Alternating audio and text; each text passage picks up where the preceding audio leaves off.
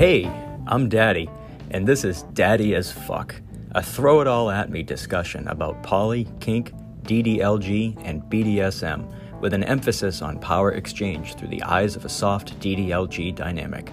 You'll hear stories, opinions, and perspectives as we journey through an alternative way of life, what has worked, what hasn't, and thoughts about how to manage choices on a path less taken. So thanks for joining us today, and let's get going down the bunny hole. Hey,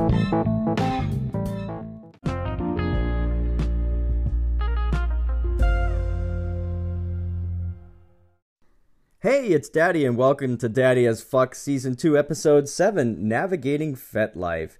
Recently, I had a listener write in, uh, Nikki, and Nikki wrote, Your podcast was one of the first things I found when I began searching for how to explore this side of myself safely.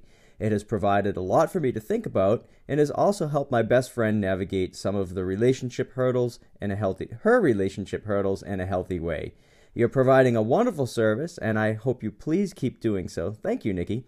Your comment about FetLife also encouraged me to join, though I'm quite shy and a bit paranoid, rightfully so, I'll add. what I would like to hear more about from you is how to safely navigate through sites like FetLife or how to find a local scene.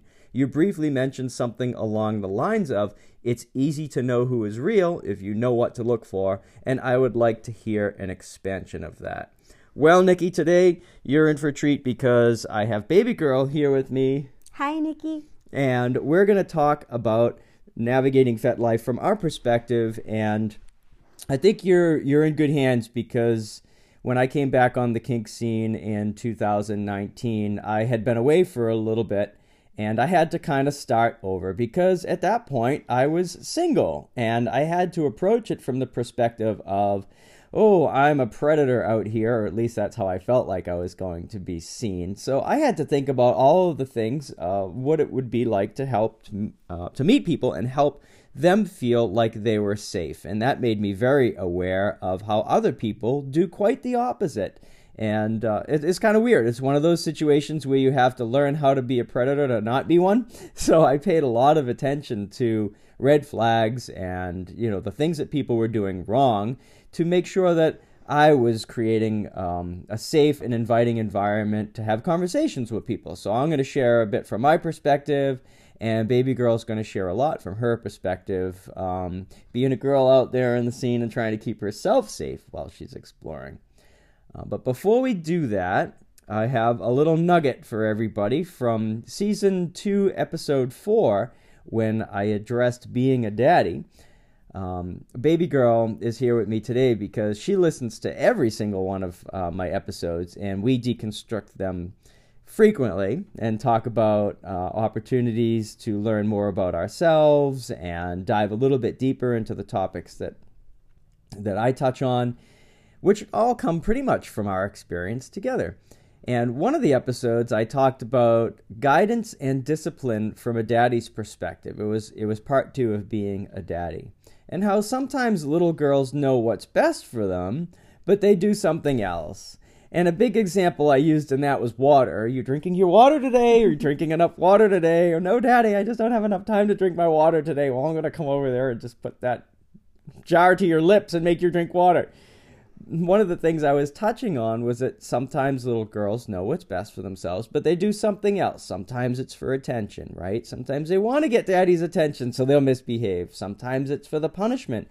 And I had said maybe sometimes they do it for the punishment because they're they feel guilty about it and it alleviates that guilt by doing something wrong and now I deserve the punishment because maybe they feel guilty asking for that that pain equaling pleasure type of experience. Or maybe she's just overwhelmed and she's doing all she can to stay focused and do what comes naturally, which is please others. So, Baby Girl, uh, that touched um, a sensitive spot in Baby Girl in a good way, and she wanted to take the topic a little bit deeper. So, what did you find, sweetie? Well, I just wanted to mention another possibility. Um, so, because the episode Daddy talked about, you know, little girls, sometimes they don't always do the things that are good for them that they know they need to do and and you did you talked a lot about kind of a brattiness being behind that right like wanting attention or wanting punishment and Um, I do not identify as a brat. Uh, sometimes I can be a little bit whiny because I'm an only child. But um, but for me, uh, when I don't do the things that I know I need to do, like drinking enough water during the workday, um, I, I, just wanted to bring up to daddy, and in case it resonates with other baby girls out there um, or other daddies who are trying to take care of their baby girls, for me, it's um, it's more of a self worth issue. Uh, for me, it's like I, I get really busy in my day and I'm working really hard and I'm trying to, you know, do the best I can at work or taking care of my family or whatever the thing is that's in front of me. And the reason I don't take care of myself is because I don't I don't feel like I deserve that, right? Like I, I feel like I need to take care of everyone else first. Uh, it, it seems like everyone else in my life, whether that's my family or my job, is more important and than I am. And so well, there's an intersection there because now I'd look at it that, that, from the perspective of you like to please others so much more than you like to please yourself. But you've taken that a little bit deeper into that you don't deserve to be pleased.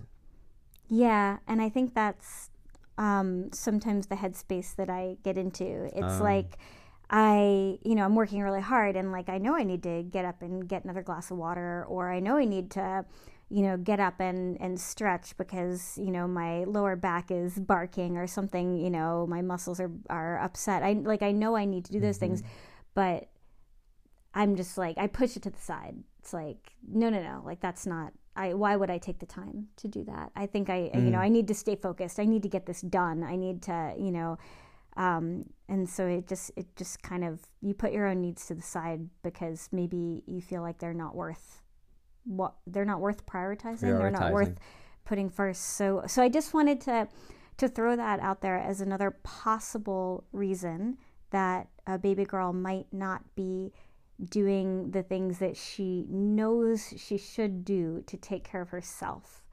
Um, so I'll just maybe toss that over to Daddy. I don't know if you want to mention how daddies might approach that if they find that in their baby girl.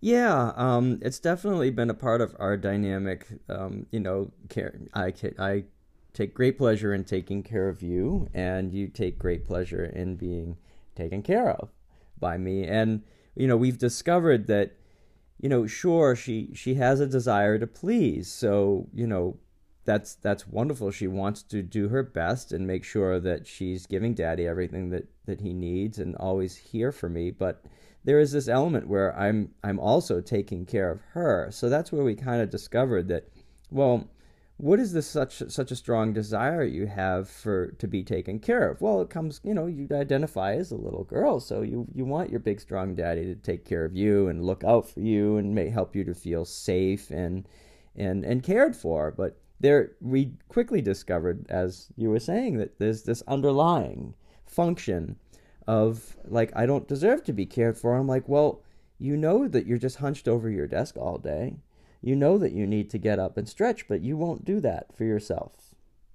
So, one of the ways that I've learned is to think about, and this is also from part of um, season two, episode four, is you think about your think about your girl and you learn your partners you, you learn them basically and you get in their head and you know how they're going to be. Like i can actually picture you at your desk just working away going from one email to the next to the next to the next and shuffling around because your back hurts or you know maybe you got a little bit of a headache because you haven't had any lunch yet you know? And and is that an accurate picture would you say how you go through your day?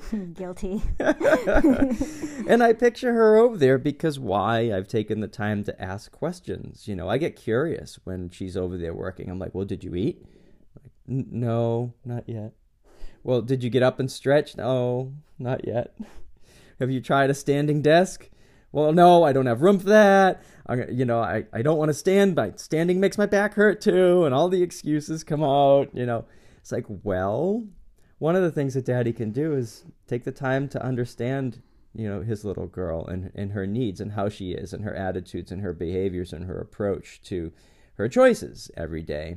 And then through that, you can find ways to reach her when she's lost in her little labyrinth and in need of self care. And one of the ways that I've learned to do that with you is to just touch touch points through the day. You know, hey, it's uh, hot today, and I know you went for a walk this morning, and I know you've had two meetings in a row, and it's twelve o'clock. Have you had enough to drink yet? and frequently, I'll get back a report. You know, like working on, you know, thirty-two ounces done. You know, forty-eight ounces done and well, and it's funny because just having you tell me that I need to do that helps with the the self-worth barrier that I have because when you tell me to do it, it's not like I'm choosing to prioritize myself. I'm doing what you tell me. Right. So that takes it kind of helps get that barrier out of the way. Yes, because we have this function of I take care of her and she needs to be taken care of by me. So when I know that there's a, a weak point um, in her own self care, I can step in and say, "Hey, would you do this for me today? You mm-hmm. know, ice your back. You know, yes. um, you need to take Motrin tonight. You know, do it. I know it's what your body needs based on, based on what? Based on the questions that I'm asking." To understand what condition she's in and how much she's done to take care of herself. Having a little girl is very much like having a little girl. you know, my challenge is I'm not with you every day, so I have to ask a lot of questions. And I mean, let's be honest, how how many daddies are with their little girls every minute of every day? So we all have to be curious, and we all have to ask questions. Um, so I actually kind of want to come back to you and say, you know, um, what what could I do better to help you find ways to making taking care of yourself a habit? Is just having me here nudging you, changing anything about your view of self worth? Absolutely. Um, I mean, I think I don't know if it's changing my view of self worth, but it is definitely moving that barrier to the side. Like, I don't know if we're actually destroying the barrier, yeah. but at least we're pushing it to the side because just having you there to yeah. check in and say, hey, you know, remember what we talked about? Like, oh, you're getting your COVID vaccine today. So, like, you yeah. need to drink a lot of water. Like, I want to see you get between, you know, this many ounces and this many ounces by 11 a.m. Where are you with that? You know, just like being on top of it. Um, it's so much easier than for me to do it and prioritize it because I'm doing it yeah. for you, not for me and and and and the same you know i'm doing it for you and and not for me. So that's how we work so well together. And you can work well together in your dynamic because you're thinking of your partner you're thinking of the other person and that just enhances and fortifies your ds cycle. You know whatever power exchange cycle you have it keeps that dynamic going adds momentum to that dynamic mm-hmm. going um, round and round. And you know it's funny that you say it nudges that barrier to the side right? Because daddy is always here and you know he's here and you don't you don't want to say oh i ran myself into the ground today because i know you know better. And you've got you've got me in your head because you know i'm going to ask and you know i'm going to expect you to take care of yourself for me you know? So there is that element we can bring into our dynamics and uh, see how we interact and understand each other better and then just use those as leverage. And you know, I think it's great because it, it keeps you thinking of yourself because you're thinking of me. You're also thinking of yourself. Yeah. So bonus. I bonus. Get, I get to think of you. That's my good girl. Okay, so um, we just wanted to touch back on that topic uh, that baby girl noticed and thought, and I thought it was a very, we both thought it was a very important kernel to put out there. Um, so that you can take a look at your dynamic and and see it maybe from another perspective that I offered in that episode in episode 4. So, now we're going to get on to navigating FetLife. Are you ready? Let's go. All right.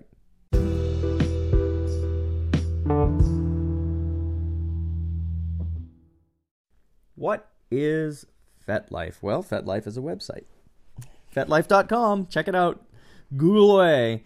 Um, is like kinky Facebook, and people may take exception to that um, to that comparison, but it's it's like a kinky Facebook or MySpace or something like that. It's a profile page with your picture on it if you want it, or a bunch of pictures or videos, and there's like a profile with kink related identifiers as far as gender, sexual identity, and, and power exchange roles. Um, you know, there, you, you can put where you live, and then you can write a whole description about yourself. You can post writings, you can join groups. But FetLife notoriously is um, kind of difficult to navigate. It's kind of cumbersome as far as the interface between the your profile interface is very easy. It's very easy to set up a profile on FetLife and say, "Hey, that looks great. I love it, just how it is." But getting your profile, getting out into the community through FetLife, that's a lot less intuitive, I find. Once I have my pro had my profile, I was like, okay, great. Now, what the fuck do I do with it? Where do I go? All I can do is like search for other groups, search for other users, and look at kinky and popular pictures. But what's that gonna do for getting me into the scene and meeting people? It's very difficult to use in that regard, at least I found in the beginning. So, why use FetLife?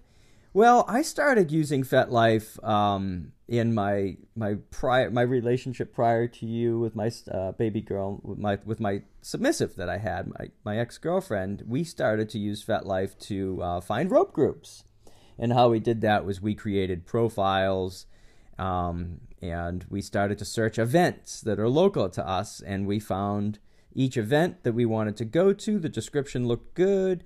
It, it, usually they'll give you a point of contact and some insight as to how to go to the event. Do you need to get vetted, which means you need to meet someone in person so they can make sure you're not an axe murderer, or take a relative, you know, guess and, and evaluate you and vet you to see if you might be an axe murderer before they invite you to join the rest of the ropey people to have ropey fun.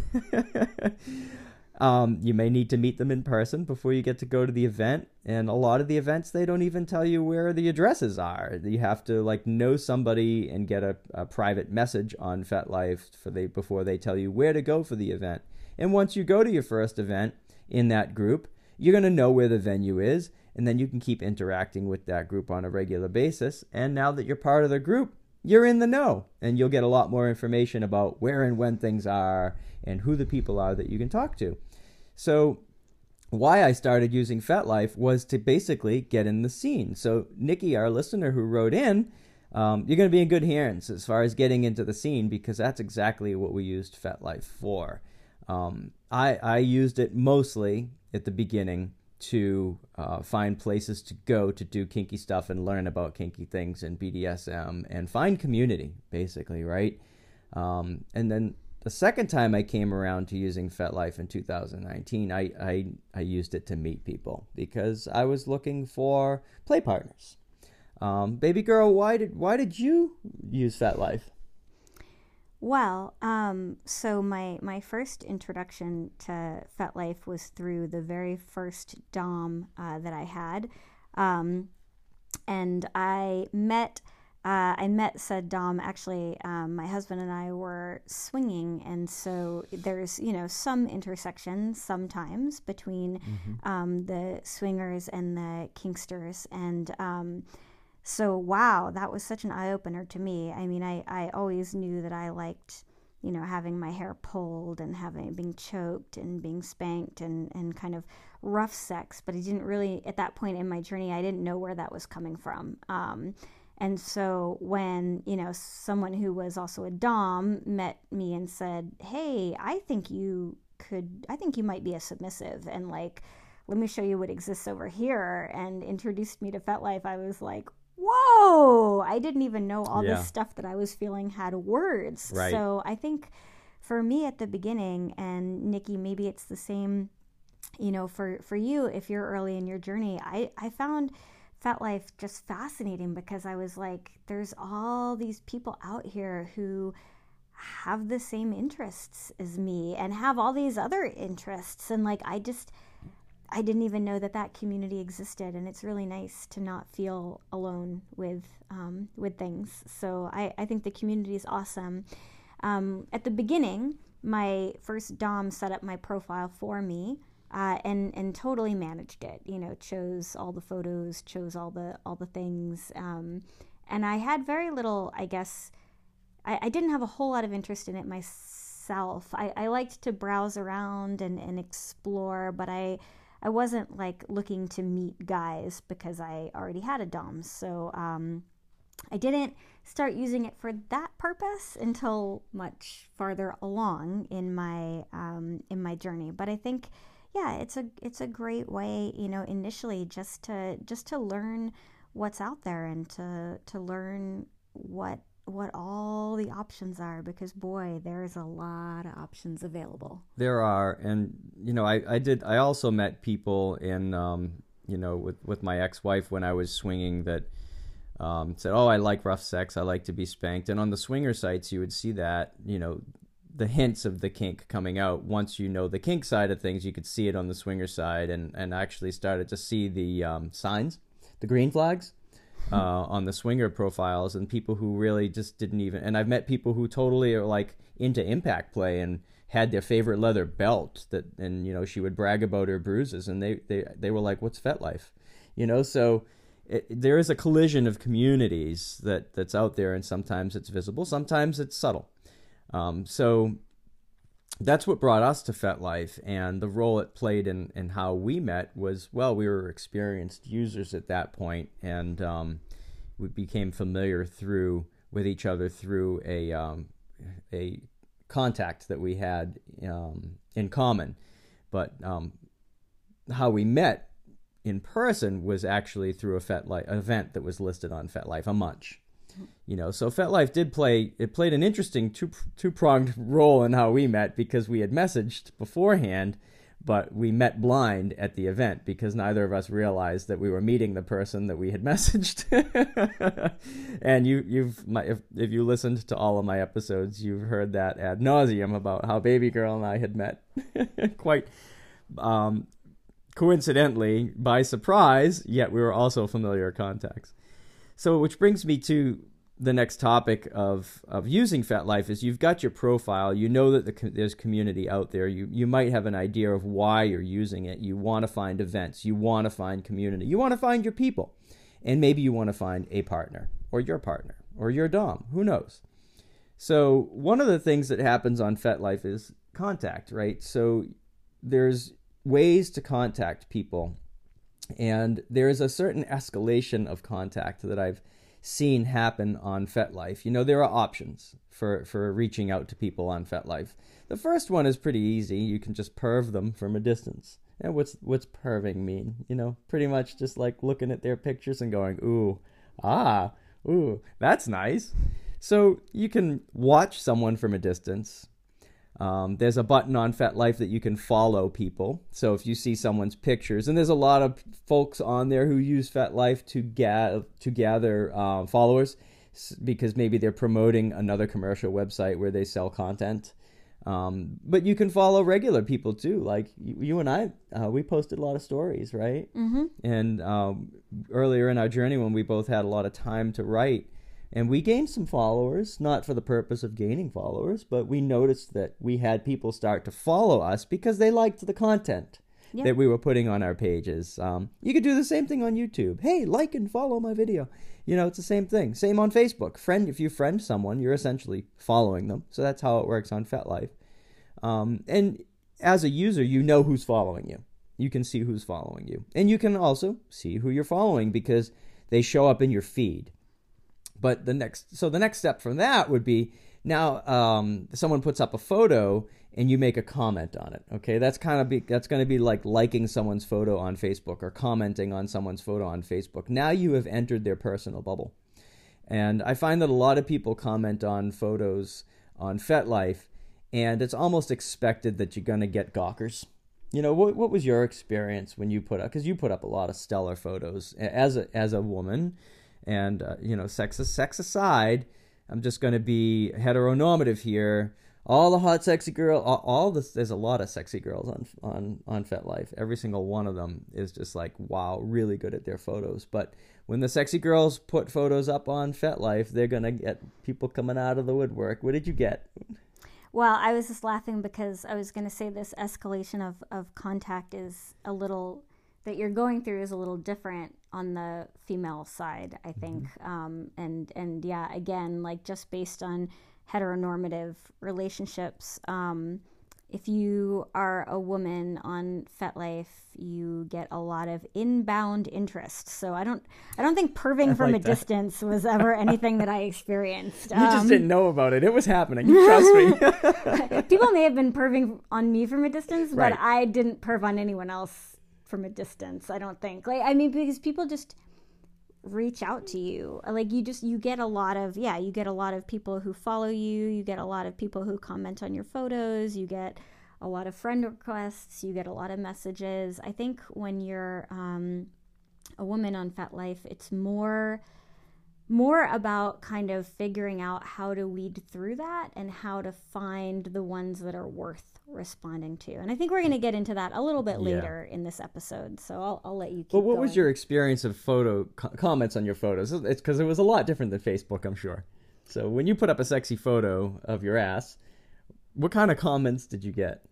You get all sorts of comments. I mean, you know, all all all kinds. People who are like, "Wow, that's a great photo. That's so beautiful." To people who are telling you exactly what they would like to do with you in that photo. You yep. know, very explicitly. Um, yeah. So just be ready. Be ready for that. But that's what I mean. That's that's kind of why you're here in FetLife. Like if I if I post a photo of myself completely nude with my legs spread open on a bed, I can't really complain when I get explicit comments on the photo. Like I, yeah. I'm not going to get offended by that because that's kind of why we're all here, right? Yes. Well, maybe maybe not not for some of the negative attention that I've seen happening, but um, but definitely to to experience the openness of sexuality. And yeah, and and so and and I guess just I've I've I can't think of any times that I've really had negative comments. Like it, it doesn't seem like people do that. If they don't like your photo, they just go to the next photo. I yeah. at least in my experience, I haven't experienced a lot of neg- negativity there. That that for me came more through the messages, which yeah. we'll get to. And I've I've seen some com I've seen some conversations, some drama gone back going back and forth about oh my god every time i post a photo this this person says x this person says y. It's like oh god why do you have to write? Well you know it comes with the my point is on photo comments is it comes with the territory on FetLife it's a sexually open community. There's a lot of there's a lot of kinks out there. And you know erotic photography is one of them. It gets people very excited. And I, I want to stop short of making excuses for people's behavior because I think we all need to be responsible in how we utilize this form of social media. But for the most part, by and large, people are relatively respectful in, in expressing their the urges that are imparted to them by having viewed your erotica. yeah, I mean, I, I, at least personally, from my experience, I didn't have any negative experiences in that in that sense. Yes. Um, the other thing that you can get on on FetLife is uh, so people can watch you from a distance. They can follow you, um, and you know that their your stuff's going to show up in their feed. They can comment on your photos and now start personal conversations with you about your photos, whether you choose to engage with them or not.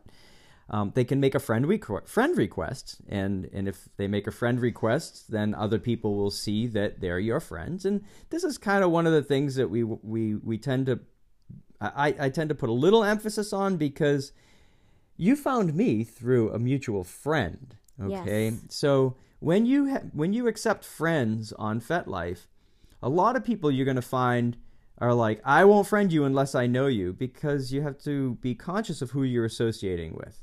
Um, why? Well, because you need to know who you're associating with, and other people are going to see that. And this is a community where we're very open and we engage in some high risk activities and behavior, and there's a lot of trust that's involved in those exchanges. And if you happen to friend somebody who has had issues in the community in the past, just because you wanted to have a friend, well, you know that could cause other people could look at that and see like oh well either they're going to be nervous for you or they're going to judge you in the same vein of like oh, um, you know being associated with with that individual. So that could that could go a lot of different ways. I don't know, i kind of feel agree. like i'm talking in circles. What do you think about that? Yeah no i would agree. I would say um, when it comes to friend requests, this is just my personal my personal experience has been um, that it, it worked well to keep that circle relatively narrow, you know, because as a woman, you will get a ton of friend requests from Yeah. random strangers all the time.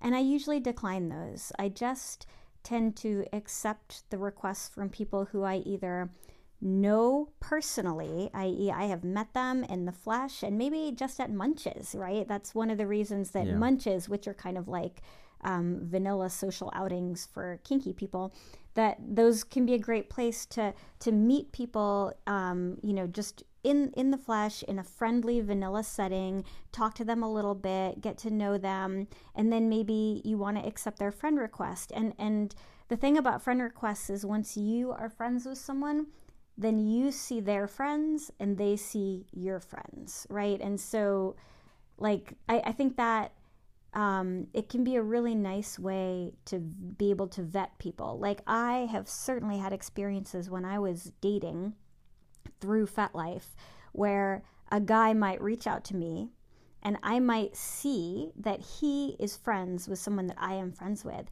And there were certainly times when I would reach out to that girl and say, Hey, I mm-hmm. see you're friends with so and so. He just reached out to me. Yeah. What do you think of him? And she, you know, and sometimes they might be like, Oh, I don't actually really know that person. But there were definitely times when she was like, Oh, yeah.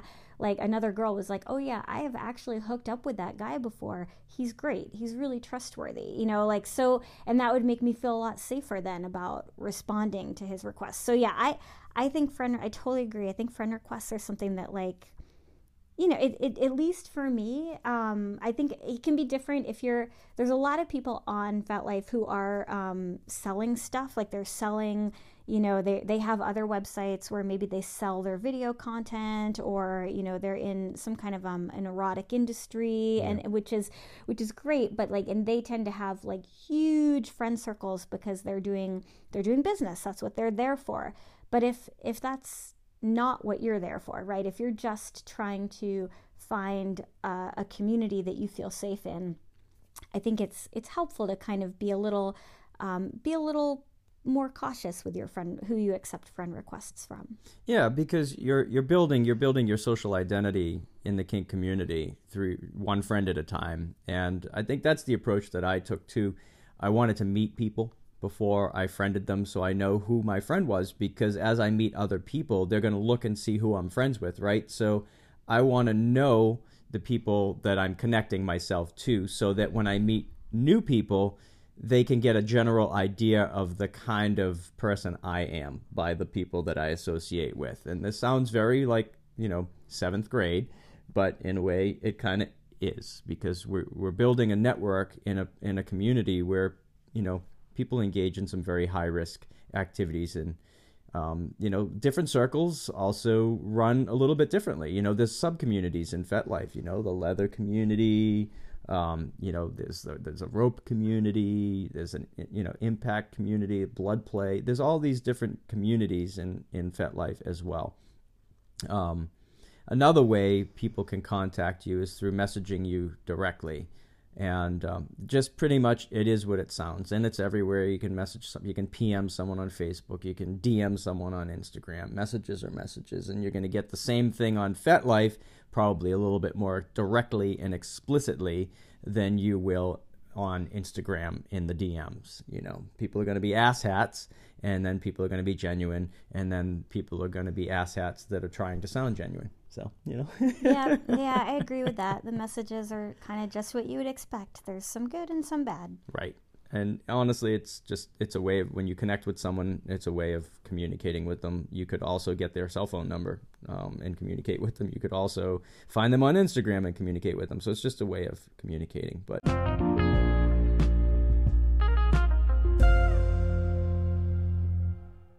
I'm going to quickly go through a spectrum of profile types, and this is an observation on my part because generally speaking, a profile can say a lot.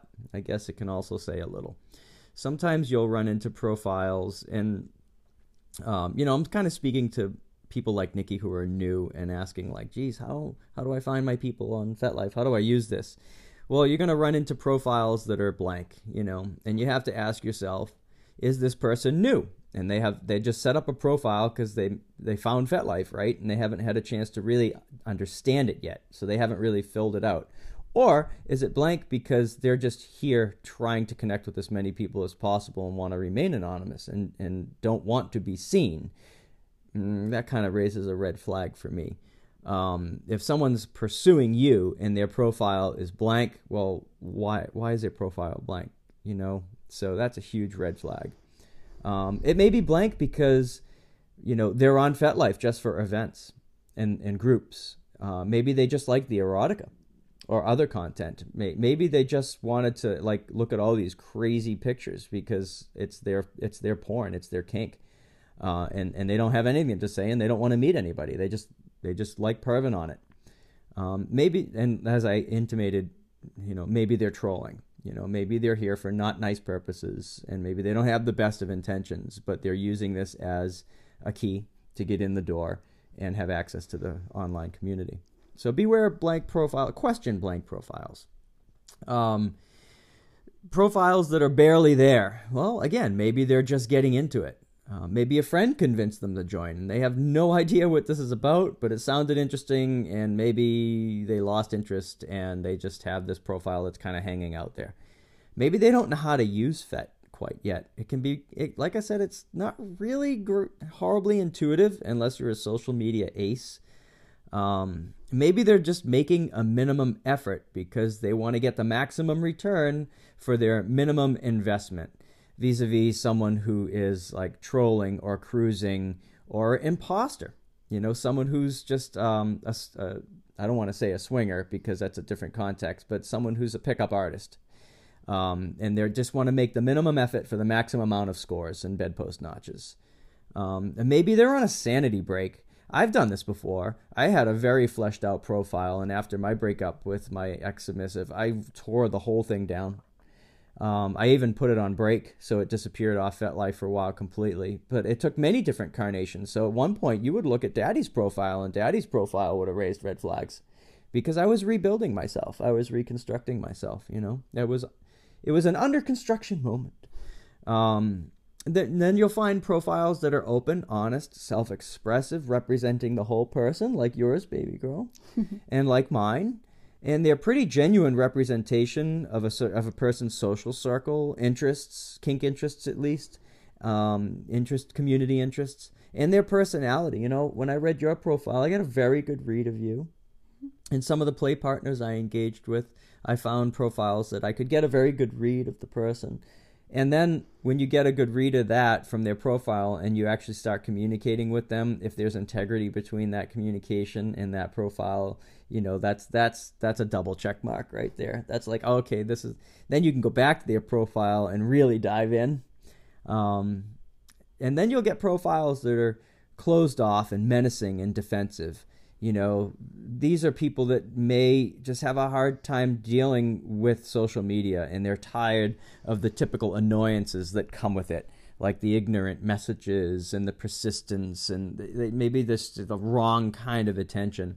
Maybe they've had bad experiences and want to discourage assholes, which um, frankly doesn't work. They're still going to come at you. Yeah, and I would say, um, you know, so when you're a woman on FetLife, you're going to get these friend requests and you're going to get messages. Mm. And a lot of times, the first thing I do is click on the profile yeah. and see who the person is. And so I would say, in my experience, most of them have been in those kind of middle two categories that Daddy. Um, that Daddy mentioned. Either either they're open, honest, and expressive, or they're barely there, which mm-hmm. is definitely uh, I agree. Uh, the barely there ones are a bit of a red flag. If someone's you know, if someone's barely there because they're on a sanity break, then they're not going to be reaching out to you. So if they're reaching out to you proactively and then you go check and they have this barely there profile, that's usually they're trolling. Um, that has been my experience. I tend to just then just delete those messages. Um, but then sometimes you'll get these great, great ones, open, honest, self-expressive um, profiles. So that's definitely what you want to what you want to look for. And there again, you can look at look for the friends that mm-hmm. they might have and see if you have. That's the first thing I do when I when someone contacts me on FetLife is I look for our friends in common, And if I don't have any, and they're a cute, they're they're an attractive to me person, uh, my first thought goes to, oh, they want me to look at their Snap page, they want me to join their Instas, they want me to buy their stuff. You know, they want to sell me photos. They need followers, so they're they're messaging me or following me. I, I get that a lot as as a heteronormative cis male, cis straight male. Uh, you know, as, a dom, putting up my persona as a dom when I when I get a message from a cute girl, um, it I, out of the blue, I'm like, yeah. I used to think, oh, cool, and, and now I think pretty much in lines with reality. It's like, okay, she wants me to follow her, and she knows that I'm likely to do it because she wants you to, yeah. to join her OnlyFans page yeah, and, and exactly. subscribe. Right. Subscribe, which yeah. is fine, you know. Totally fine, but you you don't get that as much as a woman. At least that's been my experience. You don't want to join my OnlyFans page. I don't have people reaching out to me asking me to join their. All right, I got to set up an OnlyFans page, page and send you an invitation then.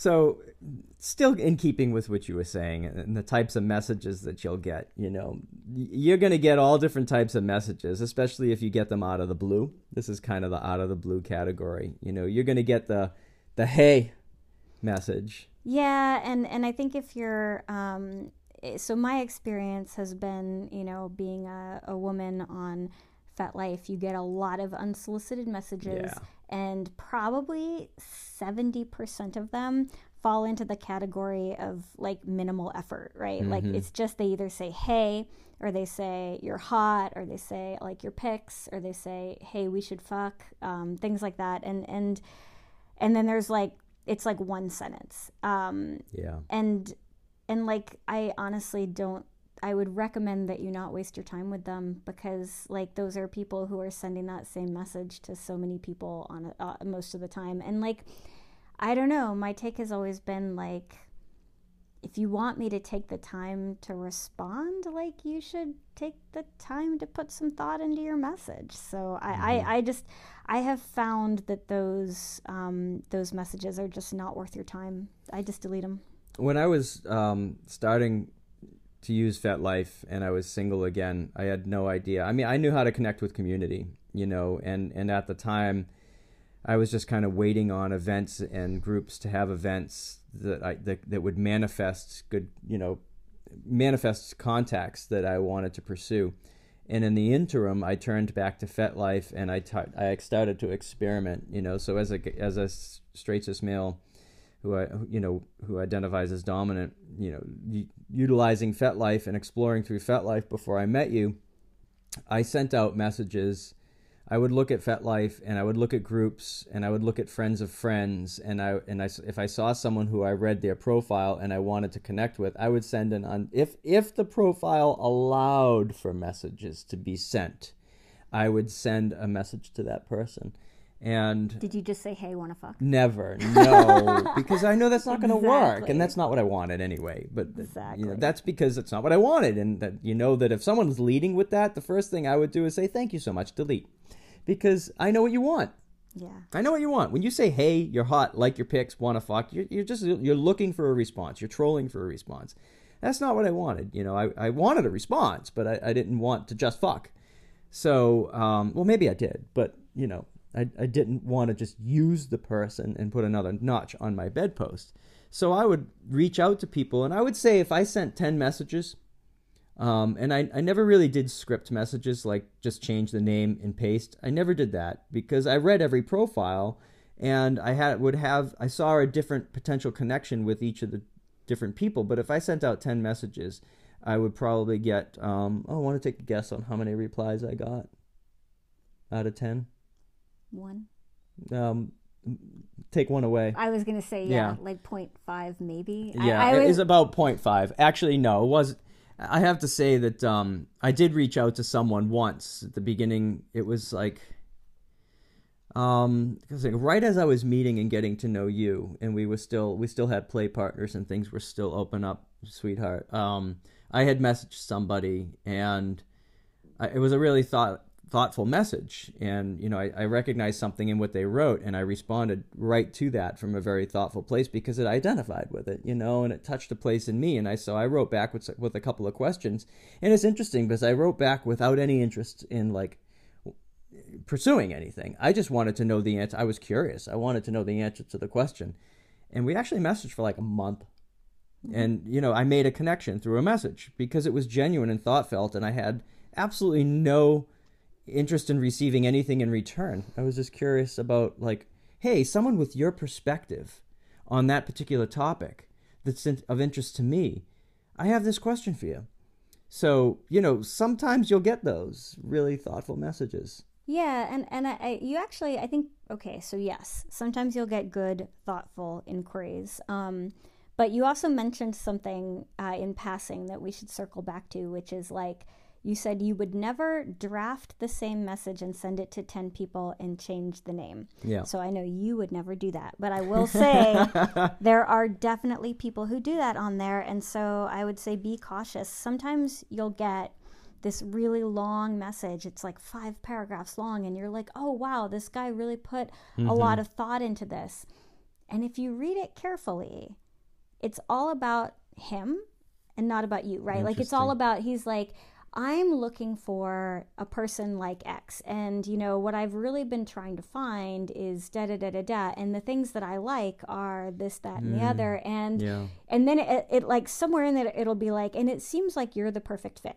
But it doesn't say why you're the perfect fit. It just, it's kind of like all about them. And then there's something that's very generic about you. You seem, you know, great. And, you know, and like, like, it, so just be careful of those because I, I think there are I, I have definitely received multiple messages that are like that and it's clearly someone who is sending the same message to a lot of women and just changing the name. So definitely look out for those. They are out there. And I, one other thing i would say about the bad messages is and i think FetLife is actually worse than than other sites for this is when you get a message that's just like, hey, wanna fuck, or one of these, like, they sent the same message to 10 people and you delete it, you will sometimes get a follow up message from yes. the same person that's like, what the fuck? You couldn't even take five minutes yes. to reply to me? Why didn't you respond to me? Like, you're a bitch. Like, you'll get these, yes. like, really mean, hostile follow ups. Um, and like i think that sometimes because of the power dynamics that are at play in the you know mm-hmm. BDSM world, there are guys out there who think that that is acceptable. And so, like, I would just say, as a submissive, don't fall for that bullshit. Because sometimes when someone re- like you get a message like that it can trigger your submissive side. And right. you're just like you're like oh oh no like i upset someone. I don't like upsetting people. I don't like conflict. I like to please people. I like to be good. At, like don't fall into that trap because right. those guys are just assholes and assholes are just assholes and like this is one of the things that I feel the most strongly about and I feel like had to learn in my submissive journey is that like you do not have to put up with asshole bullshit just because you're a submissive like you still deserve to be treated with respect and so um so if you get that from someone I would block them like that that's mm-hmm. not someone that you want to be involved with. It's funny, you know, because we are in a community where people can be things. You know, like you're my possession, I own you, mm-hmm. and and we've defined that dynamic. But people that are ignorant about that might, you know, really hit you with that. Like I'm the dom and you're my thing and you're my possession and are really ignorant about it. And you know, with a last ditch effort like that to try to crack your submissive, you know, shell, it's it's like I agree with baby girl. I'd be very very concerned uh, and wary and not even reply to a message like that. Yeah, that's actually one of my biggest red flags. And I think we're going to talk more about red flags later in this mm. episode. But guys who who pull their dom card on you yeah. before you have consented um, that's a big red flag for me guys Absolutely. that are that are just like starting they're trying to tell you what you can and can't do what you can and can't wear they're asking things of you and you haven't even met them yet, right? Um, much less given consent to be in that relationship, look out for that. We'll we'll we'll talk more about that uh, later. But um, but I guess just before we you know close out on messages, I will say that I have gotten a ton of personalized and thoughtful inquiries on FetLife, and I always respond to them, even if mm-hmm. it's even now. Um, and and I I am guilty of I don't check my FetLife profile very often, but um, but when I do check it if I have a really nice, thoughtful message from someone, um, I will reply to them and say, hey, like I'm uh, actually in an exclusive relationship right now, so I'm not looking, but thank you so much for reaching out. And like, have you thought about X, Y, and Z, or have you ever tried this munch? Or like, I could vouch for for this group is really great. And um, actually, and as a woman, you'll also get a lot of photographers reaching out to you. Yeah. I get a lot of, um, yeah. hey, I love your photos. Would you want to do a photo shoot? I've never I've never actually done any of those, but I think with those it's the same same rules as what we talked about, you know, like some of them are going to be like genuine genuine people who when you look at their pages have like an amazing collection of their own photography and truly are artists and appreciate your art and others are just trolling. So, you know, same same probably as as every other group. You get the massage therapists that's another group. I got a lot of offers yeah. for sensual massages. Um, hey you don't have to do anything with me. I just really want to yeah. massage you. Like you you know so just i think no matter what category the message falls into um, just kind of keep those keep those guidelines, you know, in mind. Go, you know, listen to the tone, try to make sure it's personalized to you, check out their profile, see what it looks like, and then you can make a, an educated decision on if and how you want to respond. Yeah, I would raise a note of caution based on my personal experience over the last whatever 20 years or so, um, having known photographers that were not on the up and up and seen how they operate like that. If someone's messaging you that they want to do photography, they do have ulterior motives most likely. There's a high percentage chance of this ulterior motives, especially if somebody says, "You don't have to do anything with me." Well, I, I no, who brought that up first? Who brought up touching me? You did. Okay, so if you're already bringing up touching me, it means that it's on your mind and you've now put the topic out there about me touching you. So there's a little psychology at play there. So if someone's messaging you and they want to do your photos and, and, and they want to give you a massage, there's a high percentage chance and you know you can call me wrong you can you can call me ignorant you can you can call me biased but this is from my experience there's a high percentage chance that if they're coming at you out of the blue and they want to take pictures of you naked or they want to give you a massage that they're they're out for something more and they're going to try to use their bag of tricks to get it. And uh, is that a bad thing? Is it an unsafe thing? Maybe, maybe, maybe not. You know, maybe they'll try and be a perfect gentleman, and if you say no, they'll say no. Uh, they'll, they'll, they. If you say no, then it means no. But why put yourself in that position? If you want to have your pictures taken, there's plenty of these awesome photographers that you can find an event they're going to. If they message you, it's like, oh, I'm going to such and such event. I'll meet you there. Maybe I'll talk to some of your other models.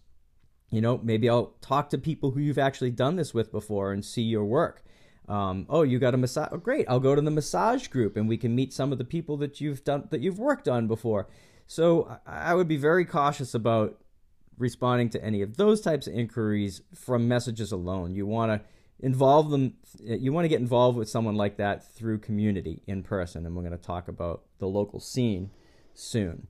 Um, so, but to, to, to cap off navigating FetLife, um, some tips on creating a profile, right? So we've talked about like type of messages and communication you'll get, the spectrum of profile types that you'll encounter. What about your profile, right?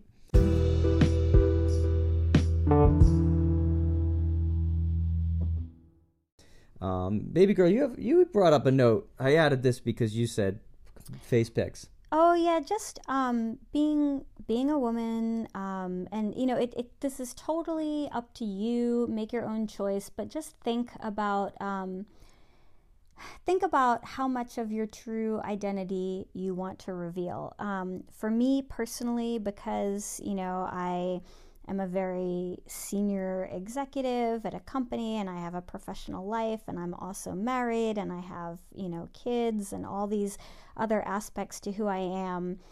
I feel more comfortable keeping um, my FetLife profile separate. And that doesn't mean that it's not authentic. I think it's still a very mm-hmm. authentic representation of who I am. But I choose not to use my real name. Uh, I choose not to, you know, put forth information that would necessarily reveal, like, specifically where I live or specific things about me. And I choose not to put face pics on there. Um, and that's just my choice. That's where I feel comfortable. So just think mm-hmm. about think about where where you feel comfortable um, and maybe just think about it before you start start putting all that stuff out there because in the world of the internet once it's out there it's pretty hard to to claw it back yeah it is i mean I, a friend once told me um, in tech that once you put something on a computer it's out it's there forever just if you have that mindset um, you know you you'll keep yourself safe I did put face pics out there when I started because I wanted to appear as myself. I wanted to be genuine.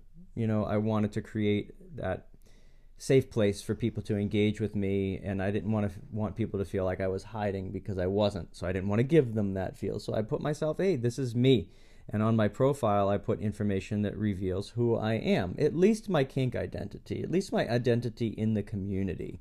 You know, um, who you are, what you're looking for. You know, to the listener who wrote in, it's like, hey, you know, um, I'm new and I have no idea, um, you know, what's in store for me. I just started my journey, but these are the things that kind of interest me, and these are the kinds of people I'm looking to meet, and the kinds of events that I'm looking to go to. I mean, I find a lot. There's a lot of profiles out there like that, but you know, that's pretty like basic and everybody on FetLife is looking for community and looking to, they're there for different reasons, right? But for the most part, a lot of people on on FetLife are looking to experience the community. They're looking to learn more about themselves and who they are. So I think it's important to reveal who you are and what your kink identity is and who you are in the community and what you're looking for in the community. It's also useful to list hard limits you know? Yeah well that's one of the great things about about FetLife right is that there's this huge list of kinks you can choose from and you can list all the kinks that are interesting to you that you like and you can also put your hard and soft limits on there. And um, you know it's interesting. We daddy and i kind of had a conversation about this when we were talking about this topic and and you were saying that it can be you know it can be kind of a turnoff. You will you will run across profiles on FET, and um, I think usually they're women's profiles because, and you can just tell these poor women are so tired of yeah. being of assholes and so their whole profile is like a list of don'ts. Like don't do this. I don't want that. I'm not interested in this. If yep. you're looking for x pretty go much somewhere just else. fuck off and if you can handle me telling you to fuck off then maybe we can talk.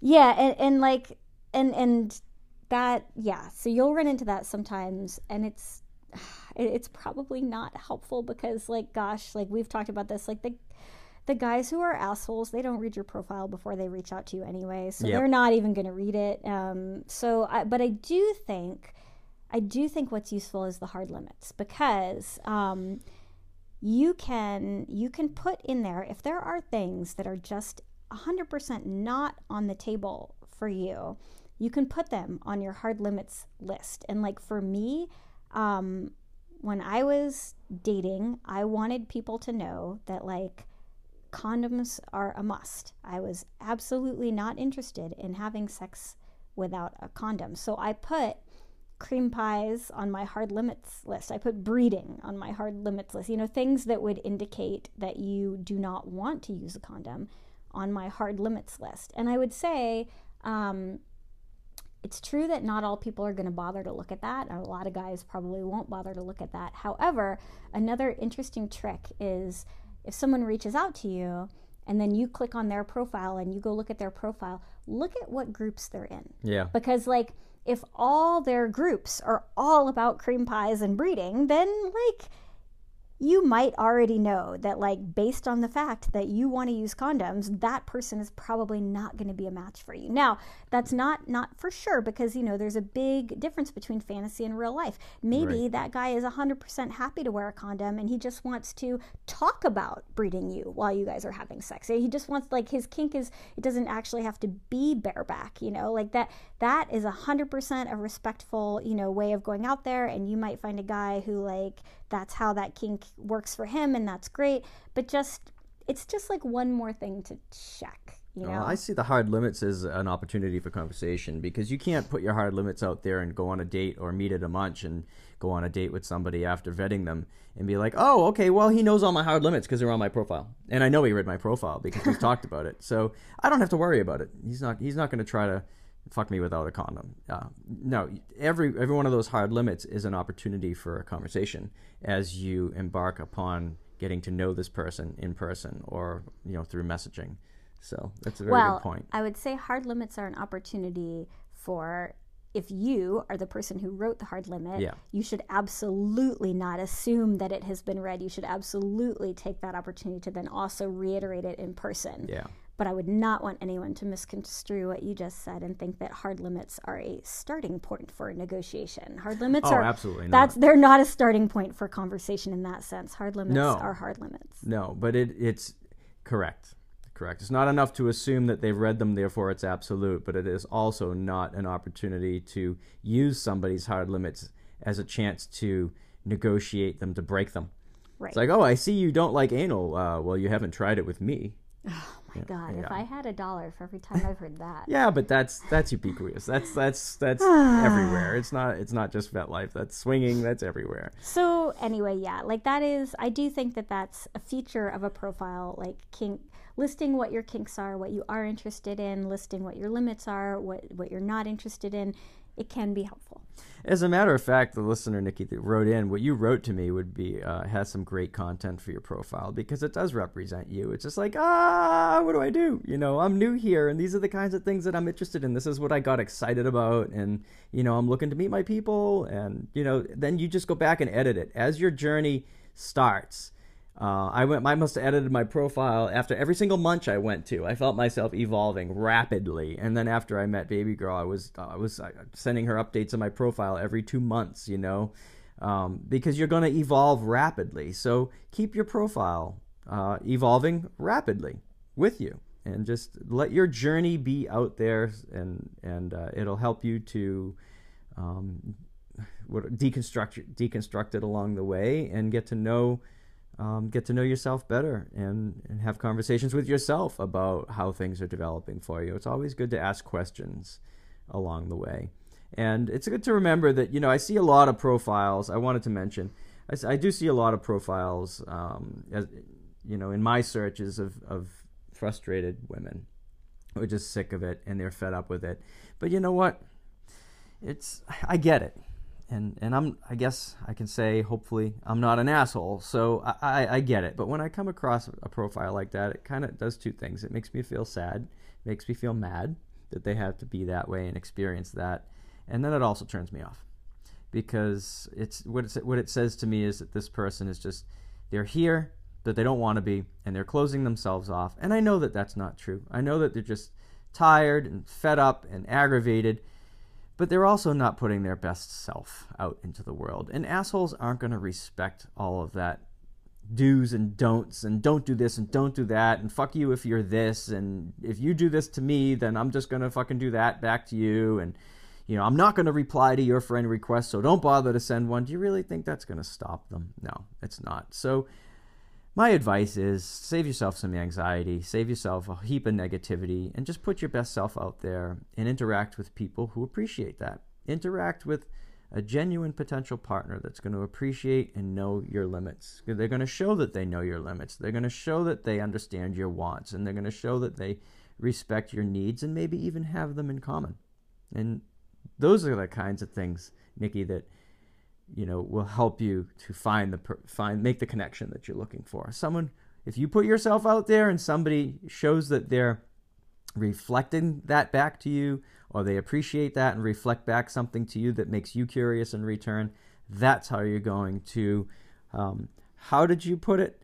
Um, know who is real if you know what to look for so look for people who reflect back to you your wants needs and interests in a way that make you curious about knowing them more not defensive. If someone reflects your needs, wants, and interests in a way that makes you defensive, like, hey, I'd, lo- I'd like to rip those off with my teeth, and that kind of makes you go, ew, well, you've got your answer.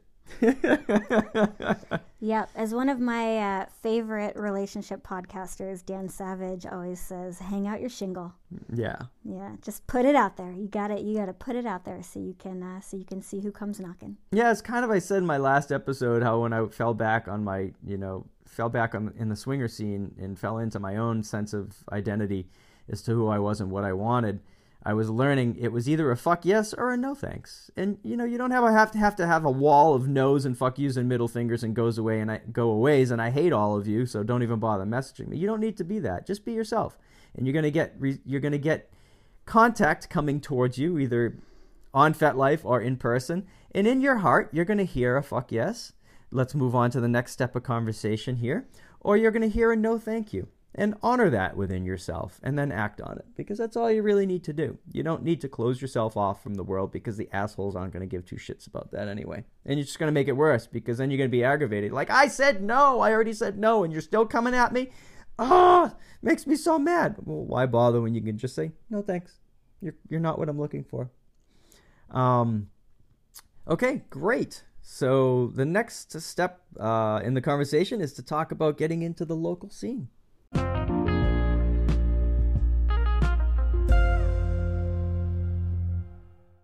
Well, Daddy and Baby Girl had so much to say about navigating the bunny hole of FetLife, we decided to split this episode into two. So stay tuned for part two of Navigating FetLife with Daddy and Baby Girl.